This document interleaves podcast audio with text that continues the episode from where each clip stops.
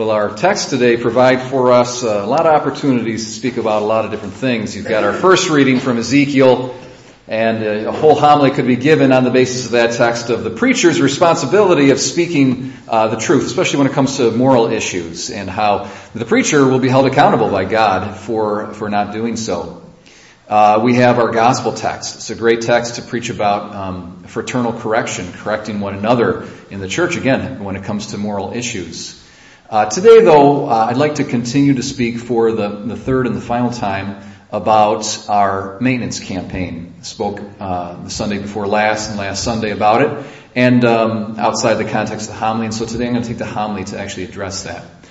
Uh, to do that, though, let's first begin with our second reading from St. Paul to the Romans. He says, "Owe nothing to anyone except to love one another, for the one who loves another has fulfilled the law." Owe nothing to anyone except to love one another. Just before that verse, he uh, got done saying that you have to make sure that your, your taxes have been paid and your tolls have been paid and honor to whom honor is due in terms of government authorities has been paid. So he's, he's dealing there in the previous verse with the virtue of justice and giving to each his own what they deserve. And, uh, and then he kind of has a sort of a clever introduction to the virtue of charity. So he moves from justice to charity or love. And so he says, owe nothing to anyone, don't owe any debts, okay, make sure you're out of debt, except to love one another. For the one who loves another has fulfilled the law. And so in a very clever way, St. Paul is saying that uh, when it comes to justice, it's a, these are, it involves debts that can be paid off, and they should be paid off. But when it comes to love, there's a debt that can never be paid off. You always owe it to your neighbor to love them. And this is a, a, kind of a clever and paradoxical way of drawing our attention to the difference between these two virtues. You have justice on the one hand, and you've got charity or love on the other. And uh, they're different, uh, but they're related. One of the big errors, I think, today is to do all sorts of injustices in the name of love. So, you know, adultery is committed, and that's a great, grave injustice to a spouse, uh, and yet it's done in the name of love. Okay, so you have all manner of things that are done uh, wrong in the name of love. Now, that's not true love. Okay, so love, because it does no wrong to its neighbor, can never dip below the standard of the Ten Commandments. Okay, so love can never dip below the standard of the Ten Commandments. But, now on the other hand, the love is much higher though than the Ten Commandments. It's a greater virtue than the virtue of justice, which is exemplified in the Ten Commandments. Uh, and it's, it's something very beautiful and wonderful. Uh, it really is the greatest virtue. And uh, we can't speak about it enough, really, and think about it enough and try to employ it uh, as much as we possibly can in our life, because that's really the aim of the Christian life, is the exercise of charity or love. Um, when you when you can think of justice, there is a, an issue of you know you're bound to do X, Y, or Z, or not to do X, Y, or Z, and there's this issue of kind of limits put upon your freedom okay, because you can't do this or you should do that. There's a sort of a sense of necessity and constraint or obligation. When it comes to love, though, there's this whole uh, mm, sort of reality of freedom that happens, and it's a very beautiful thing. So it's like I can, I, in my mind, I sort of imagine the law as kind of like a ceiling over our heads, but then love is like this kind of wonderful eagle that, as it were, flies above the ceiling and, and it flies free. It never dips below the standard of the law, but nonetheless, it, it is free and it doesn't act out of constraint. Love pursues what's truly good for one's neighbor. Love is drawn to what is good and then wants what's good for uh, for the neighbor. And this has, both of these virtues have a direct application when it comes to generosity towards the church and giving towards the church, uh, to the church or to the poor for that matter as well. Um, there is an issue of justice. About a year ago, I spoke on the precepts of the church, one of which is to support the church. And uh, so the, you, think of the precept, I guess you've got this kind of obligation. There's an issue of justice that you really kind of owe it to support the church monetarily. Uh, but what I would like to appeal to my brothers and sisters and to myself today is to do so though on the basis of love, which is a higher motive uh, than just the motive of justice. Love gives freely. There's not a sense of constraint. And also really involved with love is this effect of joy.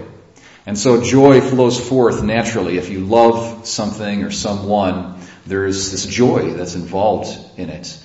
And I think that we, we see that uh, in a really lived way amongst all the, the generous time, talent, and treasure that our brothers and sisters have given to this parish for many, many years, for generations really. There's a love and there's a joy as well. I uh, really very much was pleased with the, the presentations that were given last Sunday on behalf of the different parishioners. Um, in St. John's, we had Chris and Paul Lauster speak, and they, they talked about all the reasons why they love the, this parish. They talked about quality music and clean facilities and many opportunities to volunteer. And they said that this is their family. So that was a kind of another theme, I think, that connected all the different people uh, when they spoke was the theme of family and the theme of love.